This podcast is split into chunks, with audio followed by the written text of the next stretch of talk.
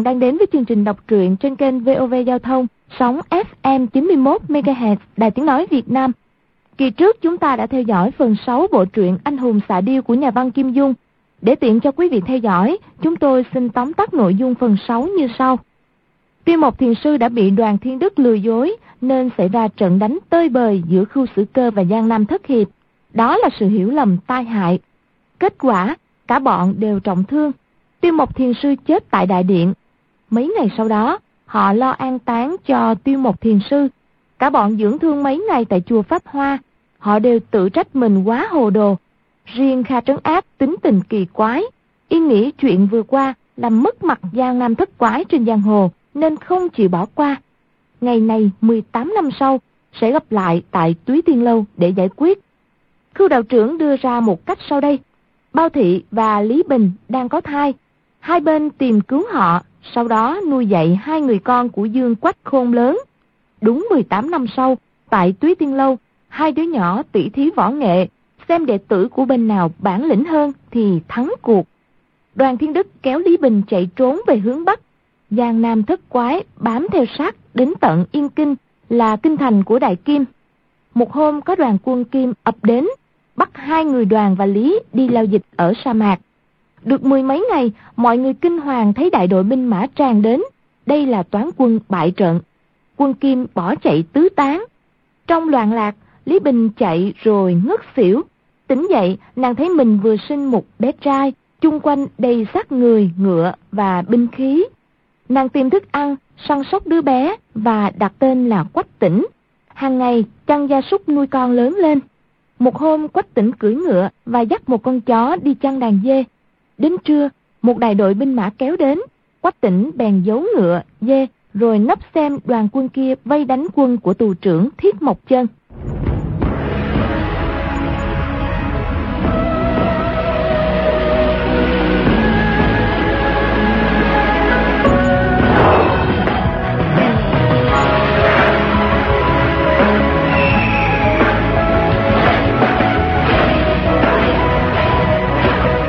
Trong bóng đao, ánh mâu tiếng thét gian trời.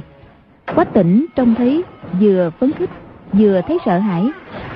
Kịch chiến qua hơn nửa giờ, mấy dạng quân địch luân phiên đánh lên. Ba ngàn tinh binh của Thiết Mộc Chân đã mất hơn 400 người. Quân địch cũng bị giết hơn ngàn người.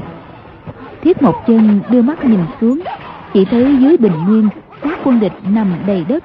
Ngựa không người cưỡi, từng bầy từng bầy chạy tán loạn nhưng tên quân địch bắn tới vẫn còn rất mạnh. Nhìn thấy góc đông bắc quân địch tấn công rất mãnh liệt. Quân mình dần dần chống đỡ không được.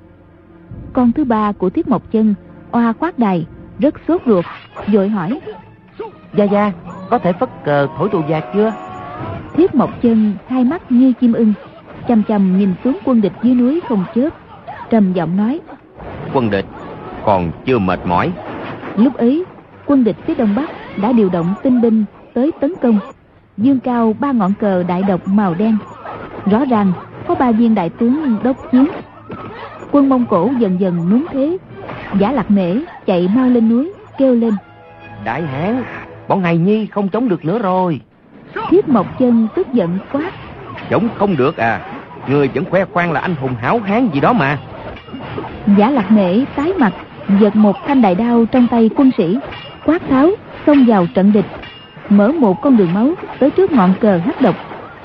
Chủ tướng quân địch thấy y hung dữ xông tới, bèn kéo cương ngựa lùi lại. Giả lạc mễ dung tay hạ đao xuống, chém ngã ba đại hán giữ cờ, rồi dứt đại đao. Hai tay ôm ba ngọn cờ đen chạy trở lên. Qua khúc ngoặt nhát luôn xuống đất. Quân địch thấy y dũng mãnh như thế, đều hoảng sợ. Quân mông cổ hò reo ầm ĩ lại lấp lại chỗ trận thế bị dở phía đông bắc.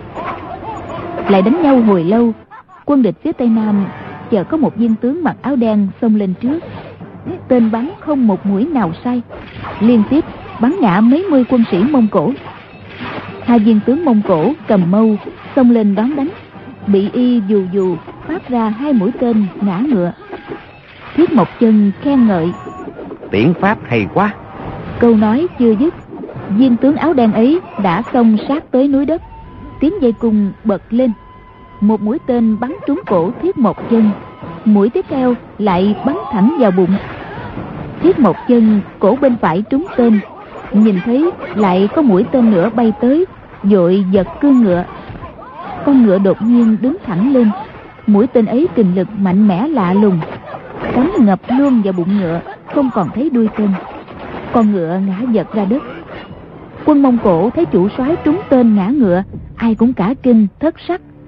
Trong tiếng reo hò quân địch như một làn sóng tràn lên đánh giết. Oa khoát đài nhổ giúp mũi tên ở cổ cha ra xé luôn vạt áo định băng bó vết thương. Thiết một chân quát lớn. Mặc kệ ta cứ giữ chắc cửa núi. Oa khoát đài dân lệnh quay lại dương cung bắn ngã luôn hai người bên địch. Hốt đô hổ ở phía tây xuất lĩnh quân bản bộ nghênh chiến. Đánh nhau đến lúc tên hết thương gãy đành phải rút về. Giả lạc mễ mắt đỏ ngầu kêu lên. Hốt đô hổ con thỏ nhà ngươi chạy trốn à? Hốt đô hổ cười nói. Ai chạy trốn? Ta hết sạch tên rồi. Thiết một chân ngồi dưới đất rút trong túi tên một nắm ném qua.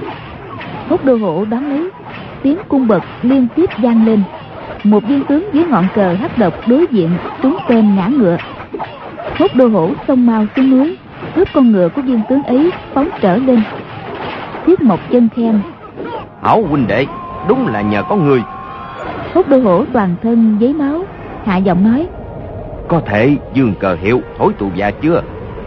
Thiết một chân đưa tay sờ lên vết thương trên cổ máu tươi từ bàn tay chảy xuống ròng ròng nói quân địch còn chưa mệt mỏi. Hốt đô hổ quỳ xuống khẩn cầu. Chúng tôi tình nguyện tử chiến vì người nhưng thân thể của đại hãn là quan trọng. Thiết một chân dắt một con ngựa tới cầm đao nhảy lên quát. Mọi người hãy cố gắng giữ vững. Rồi dung trường đao chém chết ba tên địch xông lên núi đất. Quân địch chợt thấy thiết một chân lại lên ngựa không khỏi hoảng sợ chạy ngược trở lại. Thế công chậm hẳn thiết một chân thấy thế địch đã hơi suy giảm bèn quát lớn. Dương cờ hiệu thổi tù gia. Trong tiếng reo hò của quân mông cổ một vệ sĩ đứng thẳng lên lưng ngựa giơ cao ngọn cờ đại độc treo lông trắng. Tiếng tù già thổi gian gian quanh núi tiếng la thép ầm ầm vang lên. Xa xa từng đoàn từng đoàn quân mông cổ rầm rập phóng như bay tới xung sát. Quân địch tuy đông nhưng đều tập trung bao vây tấn công núi đất. Hàng ngoài cùng của dòng dây vừa bị dỡ. Quân ở trong đã xô đẩy nhau tán loạn. Viên tướng áo đen thấy tình thế không hay, lớn tiếng quát tháo. Nhưng thế trận đã rối loạn. Quân sĩ không còn ý chí chiến đấu. Không đầy nửa giờ, đại quân đã tan rã như ngói dở. Phần lớn bị giết, số còn lại bỏ chạy.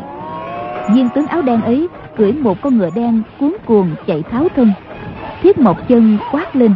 Ai bắt được thằng giặc ấy sẽ được thưởng 300 cân vàng. Mấy chục quân sĩ mông cổ khỏe mạnh hò hét đuổi theo. Viên tướng áo đen ấy tên bắn không phát nào sai.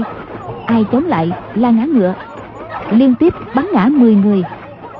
Số còn lại không dám đuổi sát cho nên y thúc ngựa phi mau bỏ chạy mất dạng.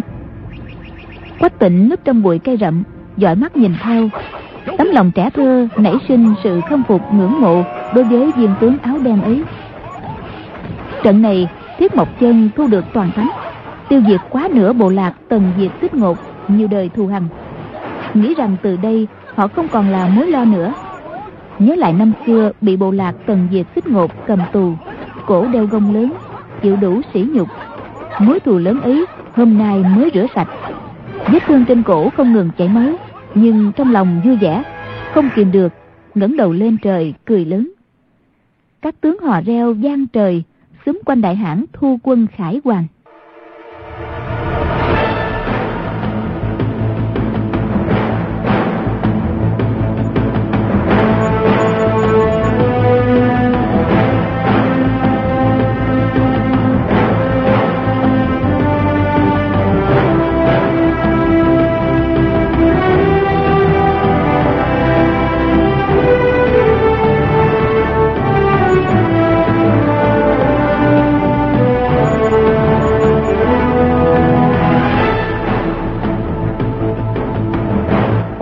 Chờ đến lúc họ đi xa. Quân sĩ dọn dẹp chiến trường vì trời tối cũng đã về, mới từ bụi rậm chui ra. Về tới nhà thì đã nửa đêm. Mẹ nó đang lo cuốn lên như kiến bò trên chảo nóng. Không biết làm sao là tốt. Thì con về tới, vô cùng vui mừng. Quách tỉnh kể lại mọi việc, tuy lắp ba lắp bắp, không rõ ràng, nhưng cũng nói được đại khái. Lý Bình thấy nó, mặt mày rạng rỡ, không hề có vẻ lo sợ. Nghĩ thầm con mình tuy còn nhỏ, đầu óc ngu xuẩn, nhưng rốt lại vẫn là dòng dõi nhà tướng. Cũng có phong thái của cha. Bất giác, vừa mừng vừa lo.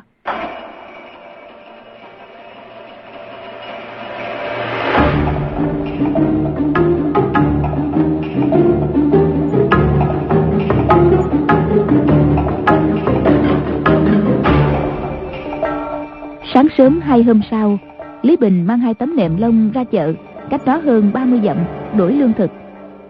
Quách tỉnh thả dê ngoài cổng, nghĩ tới cuộc ác chiến mà mình thấy được trên núi hôm trước, cảm thấy rất thích thú.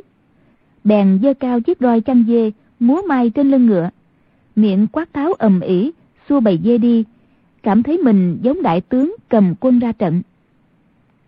Đang chơi tới lúc cao hứng, chợt nghe phía đông có tiếng gió ngựa. Một con ngựa từ từ đi tới. Trên lưng ngựa có một người nằm gục trên yên. Con ngựa bước tới gần, dừng lại. Người trên ngựa ngẩng đầu lên. Quách tỉnh giật nảy mình, không kìm được một tiếng kêu hoảng sợ. Chỉ thấy người kia mặt đầy bùn đất, máu me. Chính là viên tướng áo đen hôm trước mình nhìn thấy. Tay trái y cầm thanh mã đao đã bị gãy một nửa. Trên lưỡi đao, vết máu khô sẫm lại, loang lỗ. Cung tên bắn quân truy sát không biết đâu mất. Có lẽ hôm trước, sau khi chạy thoát, lại gặp phải địch nhân. Má bên phải có một vết thương rất lớn, máu đang chảy ròng ròng, đùi ngựa cũng bị thương. Chỉ thấy y thân mình lắc lư, đôi mắt đỏ ngầu, cất tiếng rên rỉ. Nước, nước, cho ta uống nước. Quách tỉnh dội vào nhà, múc một bát nước trong, bưng ra cửa. Người kia đưa tay giật lấy, ừng ực, uống một hơi hết sạch, lại nói. Cho thêm bát nữa. Quách tỉnh lại bưng ra một bát, người kia uống hết một nửa. Máu trên mặt nhỏ vào bát nước, nửa bát nước đổi thành màu đỏ. Người ấy hô hô cười lớn, chợt da mặt giật giật, nghiêng người một cái, rồi rơi xuống ngựa, ngất đi luôn. Quách tỉnh cả sợ kêu ầm lên, không biết làm sao là tốt. Qua một lúc, người kia dần dần tỉnh lại, nói. Người cho ngựa ta uống nước giúp, có gì ăn không? Quách tỉnh đưa ra mấy tảng thịt dê cho y ăn, lại lấy nước cho ngựa uống. Người kia được ăn no một bữa, lập tức tinh thần phấn chấn, dương dài đứng dậy kêu lên. Hảo huynh đệ, đa tạ ngươi. Rồi gỡ trên cổ tay ra một chiếc vòng vàng to nặng, đưa cho Quách tỉnh, nói. Cho người đó. Quách tỉnh lắc đầu, nói. Mẹ nói nên tiếp đãi khách, không được đòi gì của khách. Người kia hô hô cười rộ lên, nói. Hảo hài tử, hảo hài tử. Rồi đeo lại chiếc vòng vàng vào tay, xé một mảnh vải áo băng lại vết thương trên mặt mình và vết thương ở đùi ngựa. Đột nhiên từ phía đông văng vẳng có tiếng gió ngựa phóng tới. Người kia mặt đầy vẻ tức giận, kêu lên. Hmm, đúng là không chịu tha cho ta. Hai người ra cửa nhìn về phía đông, thấy xa xa bụi bay mù mịt, rất nhiều người ngựa đang phóng thẳng tới. Người kia nói. Hảo hài tử, trong nhà ngươi có cung tên không? Quách tỉnh nói. Có. Rồi quay vào trong. Người kia nghe thế, trên mặt lộ vẻ vui mừng. Thì thấy quách tỉnh đem cung và tên nhỏ xíu để chơi đùa của mình ra. Người kia ha hả cười lớn. Kế châu mày nói. Ta phải đánh nhau, cần thứ lớn kia. Quách tỉnh lắc lắc đầu. Lúc ấy truy binh càng lúc càng tới gần. Xa xa đã nhìn thấy bóng cờ xí lai động. Người kia nghĩ con ngựa của mình đã bị thương, chạy trên sa mạc không được xa. Núp lại ở đây tuy nguy hiểm, nhưng không còn cách nào khác. Liền nói. Một mình ta không thể đánh lại họ, phải núp thôi. Nhưng đưa mắt nhìn khắp trong ngoài gian lều tranh, không có chỗ nào ẩn núp được cả. Lúc khẩn cấp, bèn chỉ chỉ vào đống cỏ khô bên cạnh nhà, nói. Ta núp trong này, người xua ngựa của ta đi càng xa càng tốt. Người cũng tìm chỗ trốn núp cho xa, đừng để họ nhìn thấy. Nói xong, dạch đống cỏ khô chui vào. Người Mông Cổ cứ qua mùa hè nóng nực là cắt cỏ, đánh thành đống, để mùa đông nuôi súc vật và nấu nướng. Toàn nhờ vào cỏ khô, nên đống cỏ khô thường còn to hơn cả lều Mông Cổ. Viên tướng kia chui vào đống cỏ, nếu không lục soát cẩn thận, quả thật rất khó phát hiện ra. Quách tỉnh dung roi đập lên con ngựa đen, con ngựa đen tung gió lồng lên, chạy một đoạn xa mới dừng lại ăn cỏ. Quách tỉnh cưỡi con ngựa nhỏ của mình chạy về phía tây. Đám truy binh thấy có người, hai tên quân sĩ cưỡi ngựa đuổi theo. Con ngựa nhỏ của Quách tỉnh chạy không nhanh, không bao lâu đã bị đuổi kịp. Hai tên quân sĩ quát hỏi. Thằng nhỏ, có thấy một hán tử cưỡi ngựa đen không? Quách tỉnh không biết bịa đặt, há hốc miệng không đáp. Hai tên quân sĩ lại hỏi mấy câu, thấy nó ngu ngơ, ngờ nghệch, Thủy chung vẫn không trả lời, bèn nói. Mang nó tới gặp đại dương tử. Rồi kéo dây cương con ngựa nhỏ, đưa nó về trước căn lều tranh. Quách tỉnh trong lòng định sẵn chủ ý. Mình cứ không nói gì cả. Chỉ thấy vô số quân sĩ Mông Cổ hộ vệ một thiếu niên cao gầy đội khăn đỏ. Quách tỉnh nhớ mặt y, người này hôm trước từng xuất lĩnh binh mã chiến đấu. Sĩ tốt đều nghe lệnh y, biết y là kẻ thù của viên tướng áo đen. Vị đại dương tử này cao giọng hỏi. Thằng nhỏ, nói thế nào? Hai tên quân sĩ thưa. Thằng nhỏ này tệ lắm, không biết nói năng gì cả. Đại dương tử chăm chú nhìn quanh. Đột nhiên, thấy con ngựa đen kia đang ăn cỏ xa xa, bèn trầm giọng nói.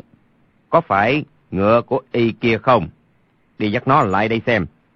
Mười tên lính Mông Cổ chia thành năm tổ, theo năm hướng khác nhau, rón rén tới gần bao dây con ngựa.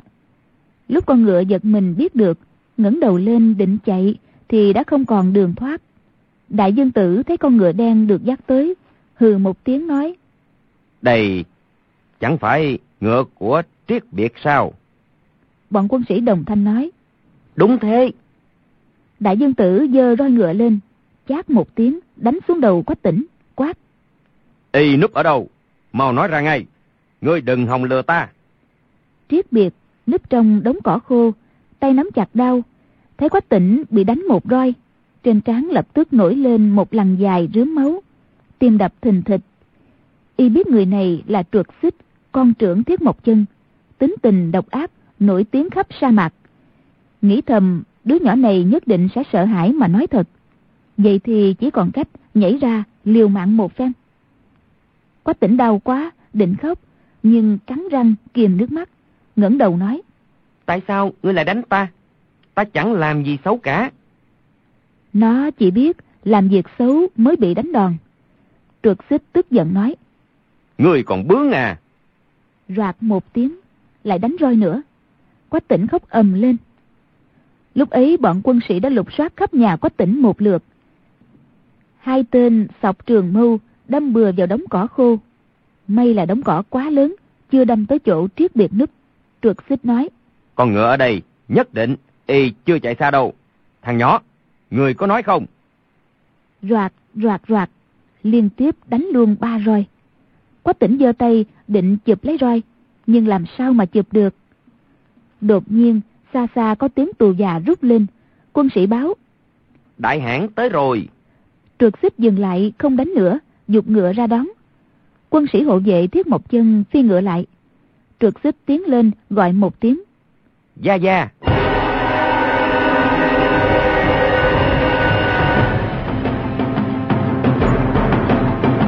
Hôm trước, Thiết Mộc Chân bị Triết Biệt bắn trúng mũi tên ấy, bị thương rất nặng. Lúc kịch chiến, gắn gượng nhịn đau. Nhưng sau khi thu quân, đau quá, ngất đi mấy lần. Đại tướng Giả Lạc Mễ và đứa con thứ ba của Thiết Mộc Chân là oa khoát đài, thay phiên nhau dùng miệng hút máu động trong vết thương ra, lúc gạt, lúc nhổ. Các tướng cùng bốn con trai y chầu chực quanh giường suốt đêm, đến sáng hôm sau mới qua cơn nguy hiểm. Kỵ mã trinh sát của quân Mông Cổ túa ra bốn phía. Mọi người thề là phải bắt sống được triết biệt, dùng ngựa xé xác. loạn đào băm thi để trả thù cho đại hãn. Chiều tối hôm sau, một toán nhỏ quân Mông Cổ rốt lại cũng gặp Triết Biệt, nhưng bị y đã thương mấy người chạy mất. Nhưng Triết Biệt cũng bị thương. Thiết Mộc Chân được tin, trước tiên sai con lớn đuổi theo, lại đích thân dẫn con thứ hai là sát hợp đài, con thứ ba là oa khoát đài, con út là đà lôi cùng đuổi theo. Trượt xích chỉ con ngựa đen, nói. Gia Gia, tìm được con ngựa đen của thằng giặc đây rồi. Thiết Mộc Chân nói. Ta không cần ngựa mà cần người. Trượt xích nói. Dạ, nhất định chúng ta sẽ tìm ra y. Rồi trở lại trước mặt quách tỉnh, tuốt yêu đao chém, dọa một nhát, quát. Người có nói không? Quách tỉnh bị y đánh đến nỗi máu chảy đầy mặt, nhưng lại càng bướng bỉnh, không ngừng kêu lên. Ta không nói, ta không nói. Thiết Mộc Chân thấy đứa nhỏ này ăn nói ngây thơ. Không nói là không biết, mà nói là ta không nói. ác nó biết rõ nơi tiết biệt ẩn núp. Bèn hạ giọng nói với con thứ ba là oa khoát đài. Người tới, lừa thằng nhỏ này nói ra. Oa khoát đài cười hì hì, bước tới trước mặt quách tỉnh. Rút trên mũ trụ của mình một cái lông công màu sắc đẹp đẽ cầm ở tay, cười nói. Người nói ra đi, ta cho người cái này. Quách tỉnh vẫn nói. Ta không nói. Con thứ hai của Thiết Mộc Chân là sát hợp đài, nói. Thả chó ra. Bọn quân sĩ tùy tùng của y lập tức dắt sáu con chó ngao lớn tới.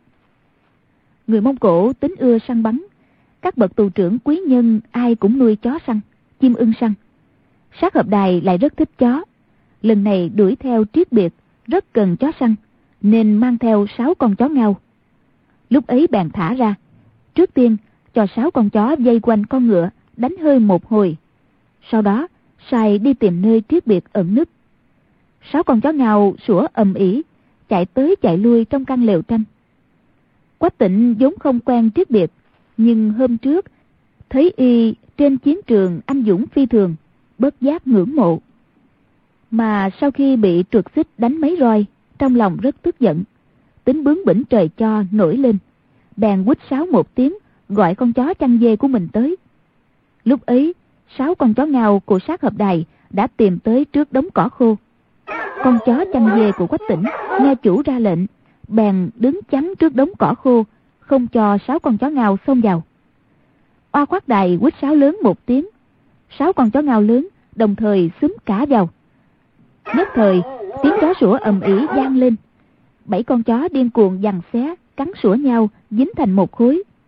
Con chó chăn dê thân hình đã nhỏ, lại là một chọi sáu, Trong chớp mắt, đã bị cắn rách toàn thân, nhưng vô cùng can đảm. Nhất định không lui. Dựa vào đống cỏ, sống chết chống lại. Quách tỉnh vừa khóc, vừa cổ vũ cho con chó thân yêu ra sức chống lại. Thiết Mộc Chân và Oa Khoát Đài thấy tình hình như thế, biết triết biệt núp trong đống cỏ, đều cười gian, nhìn bảy con chó cắn nhau.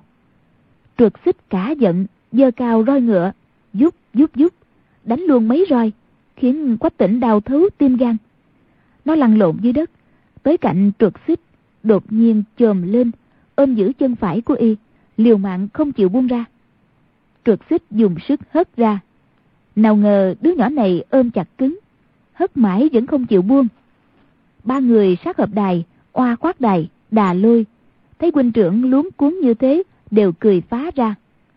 Thiết Mộc Chân cũng không khỏi mỉm cười. Trượt xích, mặt mũi đỏ bừng, rút trường đao trong lưng ra, nhằm giữa đỉnh đầu quách tỉnh bổ xuống. Mắt thấy đứa nhỏ này sẽ phải đầu một nơi, thân hình một nẻo. Đột nhiên, trong đống cỏ khô, có một thanh mã đao cục đầu phóng mau ra. Choang một tiếng, hai thanh đao chạm nhau. Trượt xích chỉ thấy cánh tay chấn động tê rần, quảng sợ mất vía. Đám quân sĩ đồng thanh quát ầm lên, triết biệt đã từ đống cỏ khô nhảy ra. Y đưa tay trái, nắm quách tỉnh, kéo một cái ra phía sau lưng. Cười nhạt nói. Tàn ác với trẻ con không xấu hổ à. Bọn quân sĩ đều giơ đao, chĩa mâu, dây quanh triết biệt. Triết biệt thấy không thể chống cự, dứt thanh mã đao trong tay xuống đất. Trượt xích bước lên, đánh thẳng vào bụng y một quyền. Triết biệt không hề đón đỡ, quát lên. Giết ta mau đi. Rồi dằn giọng nói. Tiếc cho ta không được chết dưới tay bậc anh hùng hảo hán. Thiết Mộc Chân nói. Người nói gì? Triết Biệt nói. Nếu ta ở trên chiến trường, bị kẻ hảo hán giỏi hơn giết chết thì cũng cam lòng. Bây giờ lại như chim ưng lớn rơi xuống đất, bị kiến cắn chết. Nói xong, trợn tròn hai mắt, gầm lên một tiếng. Sáu con chó của sát hợp đài đang đè con chó chăn dê xuống đất, cắn túi bụi. Chợt nghe tiếng gầm quay mảnh dị thường, quảng sợ, nhất tề nhảy dựng lên, cụp đuôi len lét lui ra. Đột nhiên, bên cạnh thiết một chân có một người bước ra nói. Đại hãn, đừng cho thằng tiểu tử này khoe khoang, tôi xin đánh nhau với y. Thiết một chân nhìn lại, thì ra là đại tướng bác nhĩ truật. Trong lòng rất mừng rỡ, nói. Được, người ra tỷ thí với y đi. Chúng ta không phải không có anh hùng hảo hán. Bác nhĩ truật bước lên vài bước, nói. Một mình ta giết ngươi, cho người có chết cũng vui lòng. Triết biệt thấy y thân thể cao lớn, giọng nói sang sảng, bèn hỏi. Ngươi là ai? Bác nhĩ truật nói. Ta là bác nhĩ truật. Người chưa nghe qua à? Triết biệt giật mình nghĩ thầm. Từ lâu, đã nghe nói bác nhĩ truật là anh hùng trong quân Mông Cổ, té ra là y. Rồi ngước mắt, ngạo nghễ nhìn bác nhĩ truật, hừ một tiếng. Thiết Mộc Chân nói. Người tự khoe giỏi nghề cung tiễn, mọi người gọi ngươi là triết biệt. Người cứ so tài cung tên với người bạn thân này của ta. Trong tiếng Mông Cổ, triết biệt có nghĩa là giáo mát, cũng có nghĩa là Tây Thần Tiễn. Triết biệt vốn có tên khác, nhưng vì y tiễn pháp như thần nên mọi người gọi là triết biệt, còn tên thật thì không ai rõ. Triết biệt nghe Thiết Mộc Chân gọi bác nhĩ truật là bạn thân, bèn nói. Người là bạn thân của đại hãn, thì ta cứ giết người trước đã. Quân sĩ Mông Cổ nghe thấy đều cười ha hả. Mọi người đều biết bác nhĩ truật võ nghệ cao cường, trước nay vô địch, nổi tiếng khắp vùng sa mạc. Tuy đã thấy qua tiễn pháp cao cường của triết biệt, nhưng nói muốn giết bác nhĩ truật thì đúng là không biết tự lượng sức mình.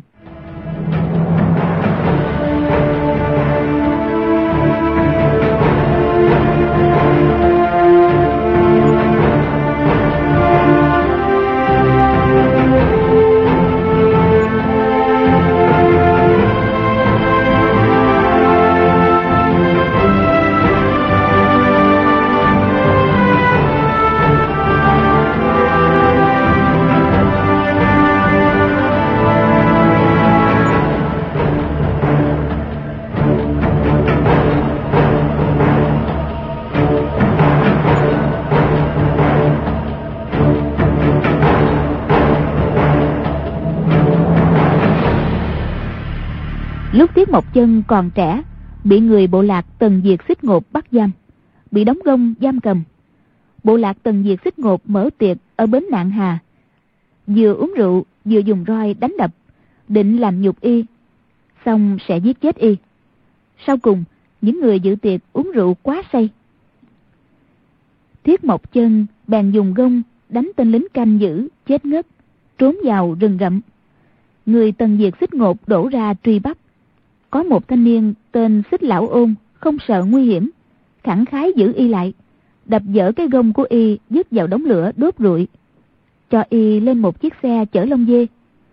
Quân đuổi theo tới nhà xích lão ôn tra xét, tìm tới trước xe, bốc mấy nắm lông dê lên, sắp lộ ra bàn chân thiết một chân. Cha của xích lão ôn lúc nguy cấp, chợt nảy ý khôn, cười nói Trời nóng thế này, ai mà núp được trong đống lông dê. Nếu y có trong đó, thì cũng đã chết nóng rồi. Lúc bấy giờ đang mùa hè, ai cũng mồ hôi như tắm. Đám quân đuổi theo, thấy có lý, bèn bỏ qua không lục soát nữa. Thiết một chân bình sinh trải qua vô số nguy hiểm, nhưng lần ấy quả thật là nguy tựa chỉ mành treo chuông. Thiết một chân sau khi trốn thoát, vô cùng vất vả. Cùng mẹ và em dựa vào nghề săn bắt thú rừng để sống qua ngày. Có một hôm, tám con ngựa trắng y nuôi bị một bộ lạc khác bắt trộm. Thiết một chân một mình đuổi theo, gặp một thanh niên đang dắt sữa ngựa. Thiết một chân hỏi tin tức bọn trộm, thanh niên ấy chính là bác nhĩ truật. Bèn nói, Sự khốn khổ của bậc nam nhi đều giống nhau, ta và ngươi kết bạn với nhau đi. Hai người cưỡi ngựa đuổi theo, đuổi suốt ba ngày, thì gặp bộ lạc trộm ngựa. Hai người tên bắn không phát nào sai, giết chết mấy trăm người đối phương, đoạt lại được tám con ngựa trắng.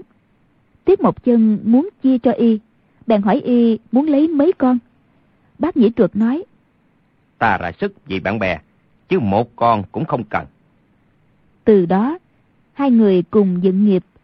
Thiết Mộc Chân vẫn gọi y là bạn thân.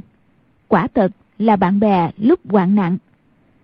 Bác Nhĩ Truật, Xích Lão Ôn, hai người cùng Mộc Hoa Lê, Bác Nhĩ Hốt là bốn đại công thần khai quốc của Mông Cổ.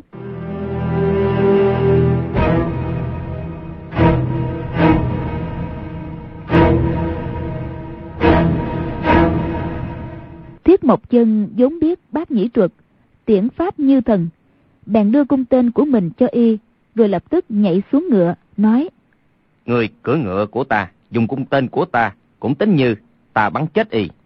Bác nhĩ truật nói Tuân lệnh. Rồi tay trái cầm cung, tay phải lắp tên, nhảy lên con ngựa quý mõm trắng của Tiết Mộc Chân. Tiết Mộc Chân nói với Oa Khoát Đài. Người cho triết biệt mượn ngựa. Oa Khoát Đài nói thật có lợi cho y quá. Rồi nhảy xuống ngựa. Một tên thân binh bèn dẫn tới cho Triết Biệt. Triết Biệt nhảy lên ngựa, nói với Tiết Mộc Chân. Ta đã bị dây chặt. Người muốn giết ta cũng dễ như giết một con dê. Người đã cho ta tỷ thí cùng tên với y. Ta cũng không thể không biết hay dở. Mà tỷ thí công bằng với y. Ta chỉ cần một cánh cung, không cần tên. Quân Mông Cổ lại lớn tiếng khen ngợi. Thằng ngu này cũng gan dạ thật. Thiết Mộc Chân bảo đưa cho y một cây cung tốt. Bác Nhĩ Truật lúc ở chiến trường đã thấy qua bản lĩnh của Triết Biệt. Biết y rất giỏi tiễn pháp, vốn không dám coi thường. Nhưng lúc ấy, y có cung không tên, thì tiễn pháp có giỏi hơn, cũng làm sao thi triển. Nghĩ thầm, chắc y sẽ bắt tên của mình để sử dụng. Bèn kẹp chặt hai chân, thúc con ngựa quý mỏm trắng, phóng mau ra. Con ngựa này chạy rất nhanh, trải nhiều trận đánh. Trên chiến trường, người cưỡi chỉ cần dùng chân thúc để ra hiệu thì có thể tiến lui như ý. Trước nay, Thiết Mộc Chân rất thương yêu nó. Triết biệt thấy con ngựa của đối phương phóng nhanh, lập tức thúc ngựa bỏ chạy. Bác nhĩ trượt dương cung lắp tên, giúp một tiếng, mũi tên bắn vào sau gáy Triết biệt. Triết biệt nghiêng người qua một bên, mắt tinh tay lẹ, chụp được mũi tên. Bác nhĩ trượt khen. Giỏi quá. Lại bắn thêm một mũi. Triết biệt nghe tiếng dây cung bật. Biết tên bay rất mau, không thể chụp được. Bèn cúi xuống, nằm mọp trên yên ngựa. Mũi tên bay sượt qua đỉnh đầu. Lúc ấy, y lập tức dục ngựa phóng về phía trước, ưỡn người ngồi thẳng lên. Nào ngờ bác nhĩ trượt có một tuyệt kỹ bắn tên liên châu. Giúp giúp, hai mũi, lại liên tiếp từ hai bên bắn tới. Triết biệt không ngờ đối phương lợi hại như thế, nhào luôn xuống dưới bụng ngựa. Chân phải móc vào bàn đạp, toàn thân gần như tiếp đất. Con ngựa đang phi nhanh, mang y như bay là là trên mặt đất. Y uống lưng một cái, thân hình vừa chuyển qua một bên, đã lấy mũi tên bắt được, lắp vào dây cung. Buông dây phóng đi. Mũi tên bắn thẳng vào bụng bác nhĩ truật. Kế, lật người ngồi lại trên yên ngựa. Bác nhĩ truật quát lớn. Giỏi lắm. Rồi ngắm đúng vào mũi tên bay tới, bắn ra một phát. Hai đầu mũi tên chạm nhau, nhưng quán tính còn lớn, nên cùng bay chết ra ngoài, cắm xuống mặt cát. Thiết Mộc Chân và quân sĩ đồng thanh đeo hò khen ngợi. Bác nhĩ trượt bật dây cung không phát tên, chờ Triết Biệt né qua bên phải. Đột nhiên bắn luôn một phát. Triết Biệt tay trái cầm cung gạt nhẹ, mũi tên ấy rơi xuống đất. Bác nhĩ trượt bắn thêm ba phát liên tiếp, đều bị y gạt ra. Triết biệt dông ngựa phi mâu, đột nhiên cúi xuống, nhặt ba mũi tên dưới đất, lắp vào cung bắn trả. Bác nhĩ trượt muốn khoe bản lĩnh, nhảy lên đứng trên lưng ngựa. Chân trái đạp lên yên, chân phải đá tên bay ra, rồi từ trên cao ngắm xuống bắn trả lại một mũi. Triết biệt dục ngựa tránh qua, bắn lại một phát. Rắc một tiếng, mũi tên của bác nhĩ truật gãy làm hai đoạn. Bác nhĩ truật nghĩ thầm. Mình có tên, còn y không có tên, mà đến bây giờ vẫn mới ngang tài, thì làm sao trả thù cho đại hán được? Trong lòng nóng nảy, bắn tên Liên Châu giúp giúp giúp, không ngừng tay. Mọi người đều hoa cả mắt. Triết biệt không kịp bắt tên, chỉ tránh đông né tây. Không ngờ tên bay như mưa, vừa nhiều vừa nhanh. Đột nhiên phục một tiếng, dài trái đã bị trúng một mũi. Mọi người cùng cất tiếng reo hò âm ý. Bác nhĩ truật cả mừng, đang định bắn thêm vài phát kết thúc tính mệnh của y. Nhưng quờ tay vào túi tên một cái, lại thấy trống không. Té ra mới rồi bắn một loạt tên Liên Châu, hết sạch cả túi tên mà Thiết Mộc Chân đưa rồi. Y ra trận trước nay mang theo rất nhiều tên, trên lưng hai túi, trên ngựa sáu bao, tất cả là tám túi tên. Lần này là vì sử dụng cung tên của đại hãn. Trong lúc ác đấu lại bắn theo thói quen lúc bình thời. Quên mất số tên có hạn, mới giật mình biết tên đã hết. Dội quay ngựa cuối người nhặt tên rơi dưới đất. Triết biệt nhìn thấy rất rõ, giúp một tiếng, tiếng gió rít chưa tắt, thì mũi tên đã trúng hậu tâm bác nhĩ truật. Mọi người đứng xem bật tiếng la quảng, nhưng nói ra rất kỳ quái. Mũi tên ấy tuy kình lực rất mạnh, trúng vào lưng bác nhĩ truật đau rần, nhưng không cấm vào mà rơi xuống đất. Bác nhĩ truật thuận tay nhặt mũi tên lên, thì đầu tên đã bị triết biệt bẻ gãy. Té ra là thủ hạ lưu tình. Y nhảy lên lưng ngựa, nói. Ta báo thù cho đại hán, không nhận ơn nghĩa của người. Triết biệt nói. Triết biệt trước này không thiếu kẻ thù, mũi tên vừa rồi là một mạng đổi một mạng. Thiết Mộc Chân thấy bác nhĩ truật trúng tên vào lưng, trong lòng vô cùng đau đớn. Nhưng nhìn ra, lại thấy y rõ ràng vẫn chưa chết. Bất giác mừng rỡ như điên.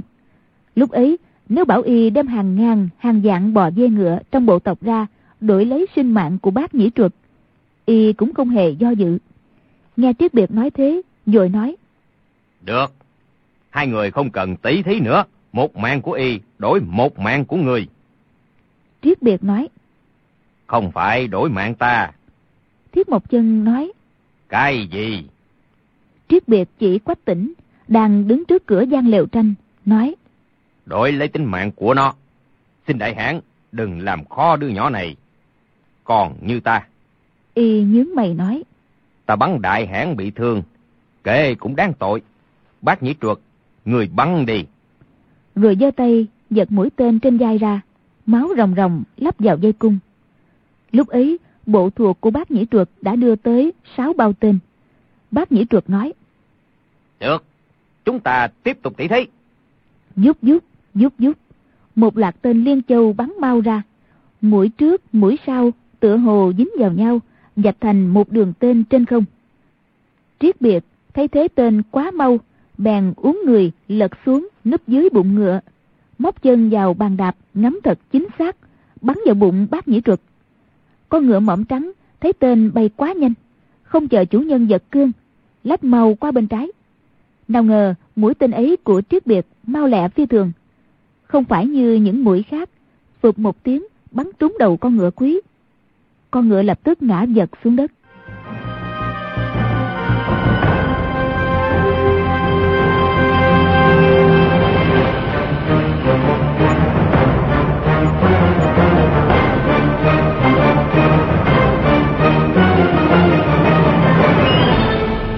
Bác nhĩ truật nằm lăn dưới đất, sợ bị truy kích, xoay người, bắn một mũi gãy đôi cánh cung trong tay Triết Biệt. Triết Biệt mất võ khí, càng không thể phản kích, ngấm ngầm kêu khổ. Chỉ còn cách thúc ngựa chạy quanh co để tránh tên. Quân sĩ Mông Cổ đồng thanh reo hò trợ oai cho bác nhĩ truật. Bác nhĩ truật nghĩ thầm. Người này quá thật là một hảo hán. Bất giác, nảy lòng anh hùng, tiếc anh hùng không muốn giết y. Bèn dương cung lắp tên nhắm thật chuẩn vào hậu tâm y. Kéo căng dây cung bắn ra một mũi. Đây quả là thần tiễn của tướng quân không hề bắn sai. Mũi tên ấy trúng vào gáy của triết biệt. Triết biệt thân hình lão đảo rơi luôn xuống ngựa.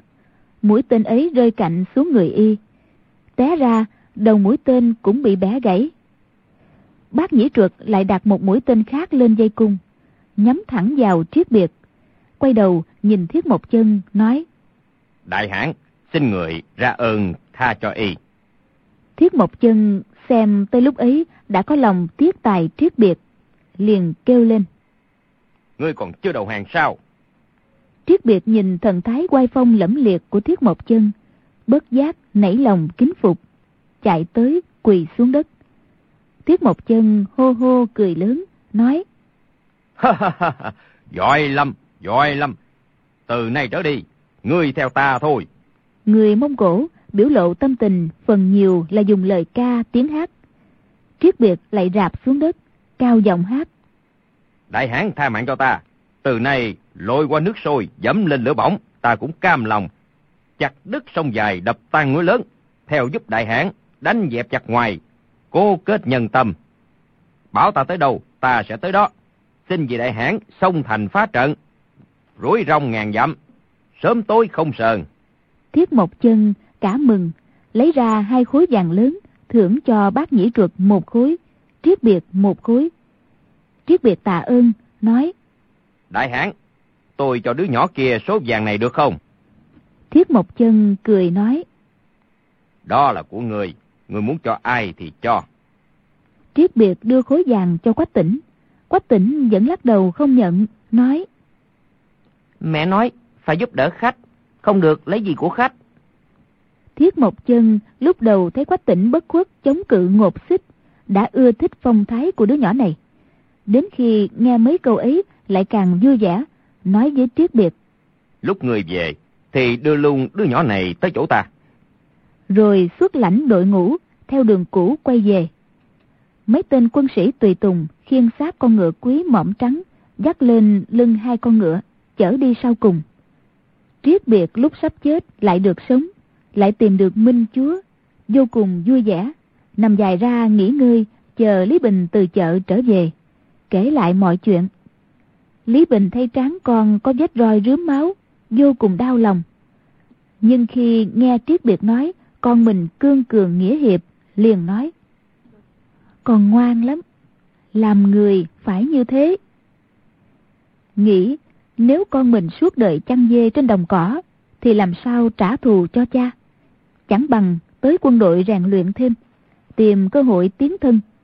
Lúc ấy, hai mẹ con liền theo triết biệt về quân doanh của Thiết Mộc Chân. Thiết Mộc Chân sai triết biệt giữ một chức thập phu trưởng dưới trướng con thứ ba là Oa Quát Đài. Triết biệt ý kiến Tam Dương Tử xong lại tới bái tạ bác nhĩ truật. Hai người rất kính phục nhau, kết thành bạn thân. Triết biệt nhớ ơn Quách Tỉnh, đối xử với hai mẹ con họ rất chu đáo. Đã định khi nào Quách Tỉnh hơi lớn sẽ đem hết võ công tiễn pháp của mình truyền thụ cho nó.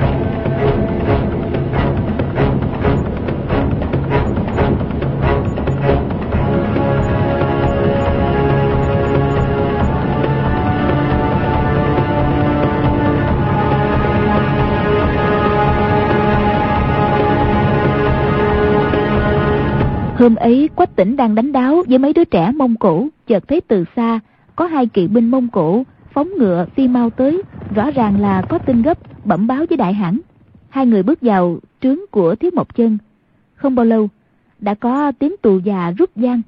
Binh sĩ các nơi phóng ngựa rầm rập đổ về. Thiết Mộc Chân huấn luyện quân sĩ, kỷ luật nghiêm khắc, quân pháp như sơn. Mười người lính Mông Cổ phiên chế thành một tiểu đội do một viên thập phu trưởng xuất lãnh, 10 thập phu do một bách phu trưởng xuất lãnh, 10 bách phu do một viên thiên phu trưởng xuất lãnh, 10 thiên phu do một viên dạng phu trưởng xuất lãnh. Thiết Mộc Chân ban ra một mệnh lệnh thì mấy dạng người tâm ý điều khiển cánh tay cánh tay điều khiển ngón tay, chỉ như một người. Quách tỉnh và đám trẻ con đứng xem nghe tù già rút hết hồi thứ nhất. Quân sĩ các doanh đều đã cầm binh khí lên ngựa. Lúc tù già rút hồi thứ hai, bốn phía đã vang lên tiếng gió ngựa. Người đông như kiến. Lúc tù già rút hết hồi thứ ba, thì cánh đồng cỏ lớn trước viên môn đã dày đặc một đám năm dạng người ngựa sắp hàng chỉnh tề. Ngoài tiếng ngựa thở khình khịch, không hề có tiếng thì thào trò chuyện. Thiết một chân có ba con, xúm quanh, bước ra cửa viên môn, cao giọng nói lớn. Chúng ta đã đánh bại rất nhiều kẻ địch, nước Đại Kim cũng biết. Bây giờ quốc dương Đại Kim sai Tam Dương Tử và Lục Dương Tử tới đây, phong quan chức cho đại hãn của các người. Quân Mông Cổ dung đao đi ngựa lên, đồng thanh reo hò. Lúc ấy, người Kim cai trị phía Bắc Trung Quốc, binh lực hùng cường, oai thế gian tới tận miền xa. Người Mông Cổ chỉ là một bộ lạc nhỏ trên vùng thảo nguyên sa mạc, nên Thiết Mộc Chân coi việc được Đại Kim phong quan chức là điều rất vinh dự. Thiết Mộc Chân ra lệnh, Đại Dương Tử trượt xích dẫn đầu một dạng người ngựa đi trước đón tiếp. Bốn dạng người ngựa còn lại dàn ra trên thảo nguyên. Lúc bấy giờ, vua Chương Tông Hoàng Nhan Cảnh đang trị vì nước Kim. Biết rõ các bộ lạc Dương Hãn, Thiết Mộc Chân ở sa mạc phía Bắc rất cường thịnh. Sợ sẽ trở thành mối lo ở phía Bắc. Bèn phái Tam Dương Tử, Vinh Vương Hoàng Nhan Hồng Hy, Lục Dương Tử, Triệu Dương Hoàng Nhan Hồng Liệt tới phong cho quan chức. Một là để ràng buộc, hai là để thăm dò hư thực của các bộ lạc này, hoặc dùng sức mạnh trấn áp, hoặc dùng mua kế mua chuộc, tùy cơ hành sự. Triệu Dương, Hoàng Nhan Hồng Liệt là người từng đi sứ tới Lâm An, bị khu xử cơ đánh bị thương ở thôn Ngu Gia, gặp Giang Nam thất quái ở Gia Hưng.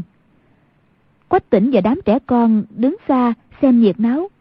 Qua một hồi lâu, chợt thấy phía xa bụi bay mù mịt. Ngột xích đã đưa Hoàng Nhan Hồng Hy, Hoàng Nhan Hồng Liệt về tới. Anh em Hoàng Nhan dẫn một dạng tinh binh, người nào cũng áo gấm, giáp sắt. Đội bên trái cầm trường mâu, đội bên phải cầm lan nha bổng. Cưỡi ngựa lớn chân cao, tiếng giáp khua lanh canh, gian xa suốt một dặm. Đến khi tới gần, càng thấy rõ áo gấm rực rỡ, giáp trụ sáng choang, đau thương chớp ánh mặt trời. Quân dung cực kỳ hùng tráng. Anh em Hoàng Nhan Hồng Hy sống ngựa cùng đi. Thiết Mộc Chân và các con cùng chư tướng đón tiếp bên đường. Hoàng Nhan Hồng Hy nhìn thấy khá nhiều trẻ con Mông Cổ đứng xa xa, bèn nhướng cặp mắt hí, nhìn chăm chăm rồi hô hô cười lớn, đưa tay vào bọc, móc ra một nắm vàng bạc dụng, ném mạnh vào đám trẻ, cười nói. Thưởng cho các người đó. Y ném vàng bạc ra xa. Nghĩ ra bọn trẻ con nhất định sẽ reo hò tranh nhau nhặt lấy. Lúc ấy sẽ tỏ rõ được khí phái hào hoa của mình. Lại có thể là một trò cười nữa. Nhưng điều người Mông Cổ coi trọng nhất là lễ phép giữa chủ khách với nhau. Cử chỉ ấy của y dĩ nhiên là mười phần khinh bạc, cũng rất bất kính. quan tướng binh sĩ người Mông Cổ đều ngạc nhiên nhìn nhau.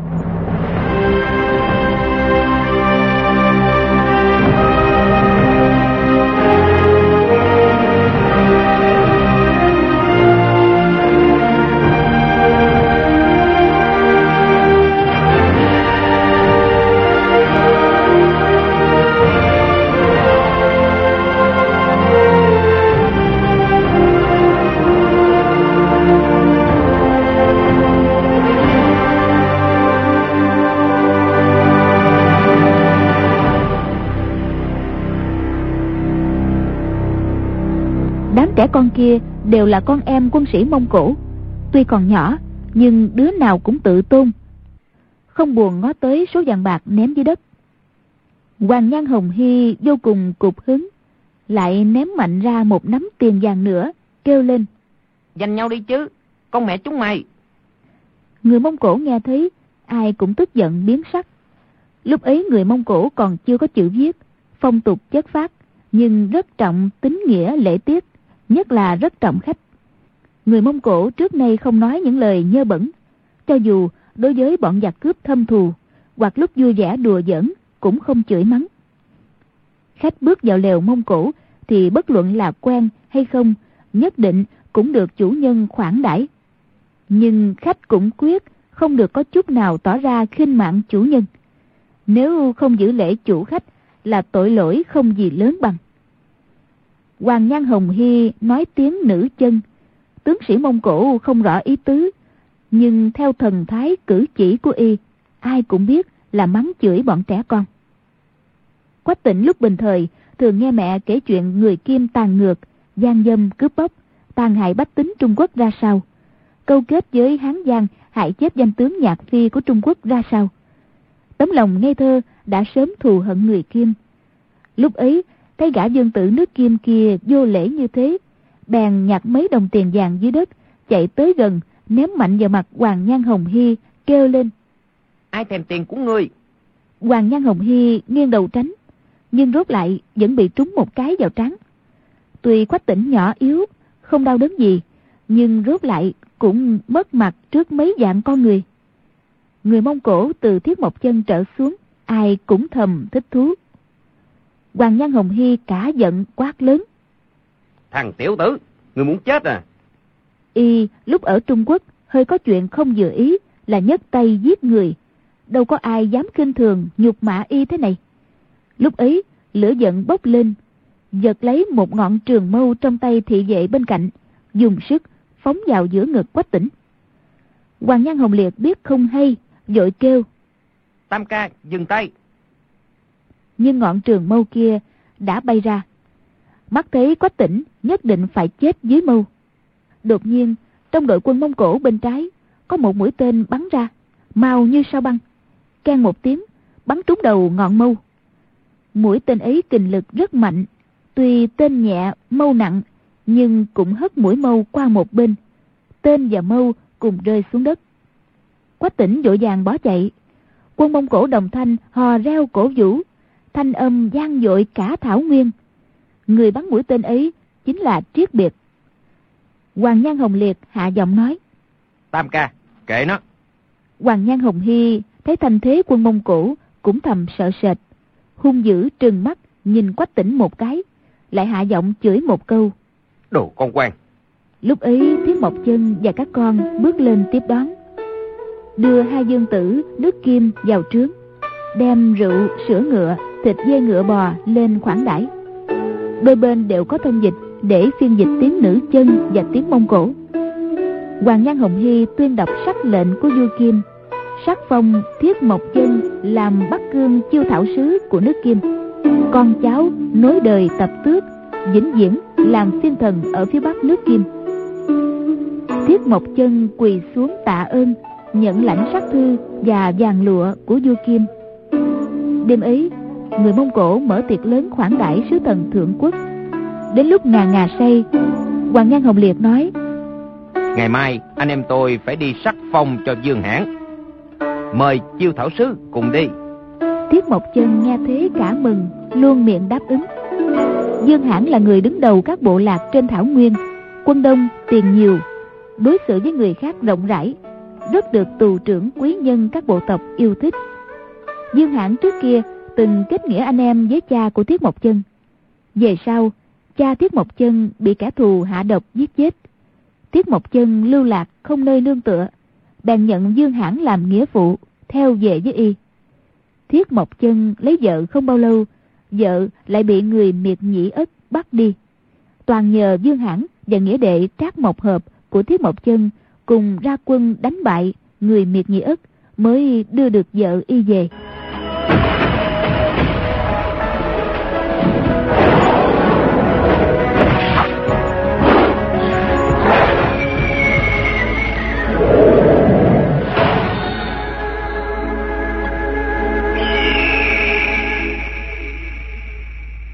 Bạn thân mến, các bạn vừa theo dõi phần 7 bộ truyện Anh hùng xạ điêu của nhà văn Kim Dung. Mời các bạn đón theo dõi phần tiếp theo và chương trình đêm mai cũng trên kênh VOV Giao thông, sóng FM 91 MHz Đài Tiếng nói Việt Nam. Hãy gửi những góp ý của quý vị thính giả cho chương trình ở hộp thư điện tử đọc truyện vovavonggmail.com. Chúng tôi xin nhắc lại, đọc truyện vovavonggmail.com. Bây giờ thì xin chào tạm biệt